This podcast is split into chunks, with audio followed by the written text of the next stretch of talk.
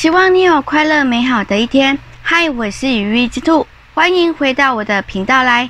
你会在我的频道看到开箱与教学。你是喜欢这样类型的你？播客订阅，YT 订阅，按赞、留言、分享，也不要忘了开启旁边的小铃铛，按全部通知，才可以接收到 YT 频道的影片的最新更新哦。也别忘了留言跟我互动互动，留言我都会给你一颗爱心爱心哦。以后这两边我将会有不一样的内容，所以都订阅起来哟。今天的影片的内容就是教你如何建立习惯，这些都是我自己在用的方法，我觉得对我来说很受用，所以分享给你。那就来看看我怎么建立习惯哦。第一个是从小的目标开始。大方向啊，会很容易让你觉得说非常的困难，所以导致你就会觉得说啊，我好累哦，我坚持不下去了。所以从小小的目标开始，当你达到这个目标的话，再慢慢累积上去，你就会觉得你很有成就感了，所以你就会自己继续的坚持下去，然后就会养成了这个习惯。这边我可以举一个例子，就是。如果你是我的忠实观众的话，你就知道我有在走一万步的步数，然后我一直坚持下去。但因为最近我的脚受伤，所以没有继续下去。这个啊习惯我已经养成了，我就会自动的去走这个步数，不会觉得走这个步数是一件很痛苦的事。那我是用怎样的方法来去建立这个习惯呢？第一个，我一开始的目标我不是设一万步，我一开始的目标我是设两千步，我就会觉得说，哎，我今天走到了两千步，那如果我多走的话，那就是多算的，那我就靠着这样子，慢慢的目标的往上。然后到现在是一万步。一开始你不要先设定自己是一万步的这个步数，你会觉得这是一件很痛苦的事。我妈妈一开始她也是跟我一起在走，但是她就会觉得说她要一万步啦、两万步啦、三万步。然后到最后现在是我继续坚持下去，我妈妈没有继续坚持下去。所以一开始不要给自己设太大的目标，先设个两千步开始。慢慢的，当你习惯了两千步之后，再慢慢的累积上去，这就是我建立了一个我每天要走一万步的一个习惯的模式。所以啊，一开始就从小目标开始，不要从大目标开始。大目标会让你很有挫折感，然后觉得你达不到。所以从小目标开始，有很多东西都是从小目标开始的，所以不要一步登天，就慢慢慢慢的累积上去。第二个。就是单一的习惯，或是单一的主题。比如说，我今天要读书，那我就可能可以这个主题就是读书，我可以阅读不一样的书。单一的习惯就是说，比如我要走路，就是走路，先养成走路的习惯，再养成那个我在听播客的习惯，都是单一的，不要太杂。太杂的话，你就很容易的，你的那个凝聚力啦，你的专注力啊，都会被分散开来，就会导致你无法坚持下去。所以单一做这件事情，建立单一的这个习惯来，那或者是单一的一个主题，都是单一的，不要是多的，多的你很容易去分散你的注意力。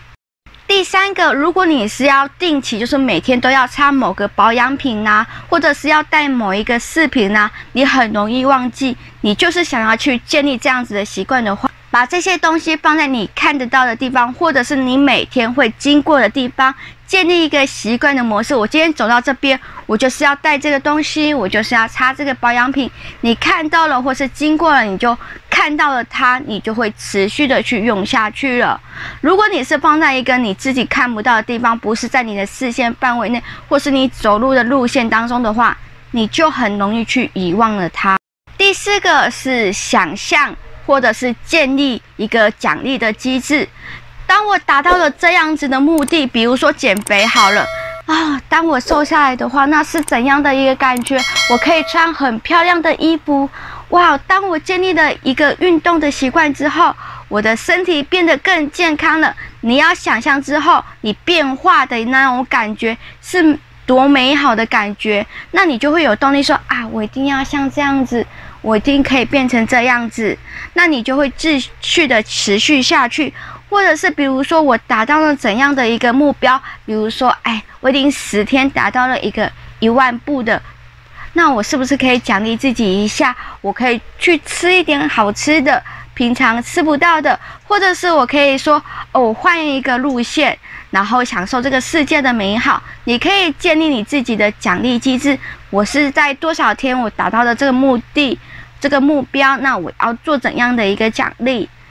给自己的奖励，就觉得说啊，我为了那个奖励，我就会继续的持续下去了。第五个是透过记录来去建立你的成就感。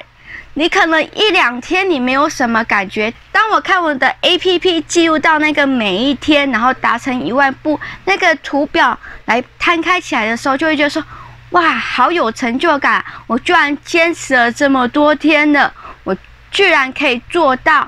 所以你要透过一些图表啦，或是一些记录来建立你的成就感，就是说，哇，我已经达到了这么多天了，原来我是可以做得到的。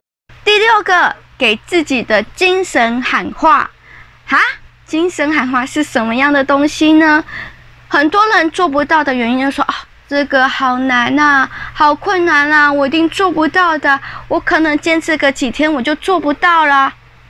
这种负面的情绪会让你觉得说你真的做不到，所以你要给自己一个精神的喊话，吸引成功来到你的身边。他说：“我一定可以做得到，我一定可以坚持到这几天，我一定可以成为怎么样怎么样，我一定可以成功的。”给自己精神喊话，加深自己的一个自信心，觉得说我自己真的可以做到这件事情，我真的可以建立到。这样子的习惯，这就是以上六点呢。我建立习惯，有一些是看书，有一些是自己发掘的。我觉得对我来说有用的，那不知道对你来说有没有用呢？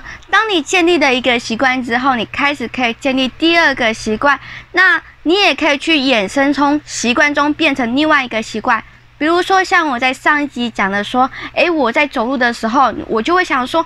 啊，就是单纯的这样走路很无聊，那我可以怎么样来利用这个无聊的时间，可以让他可以在这个有健康又可以学习到？我就想说，哎，现在很多都是可以听的学习，那我是不是可以用利用这个走路，然后我来去听这个学习，那我是不是可以又是有健康，然后又可以学习到？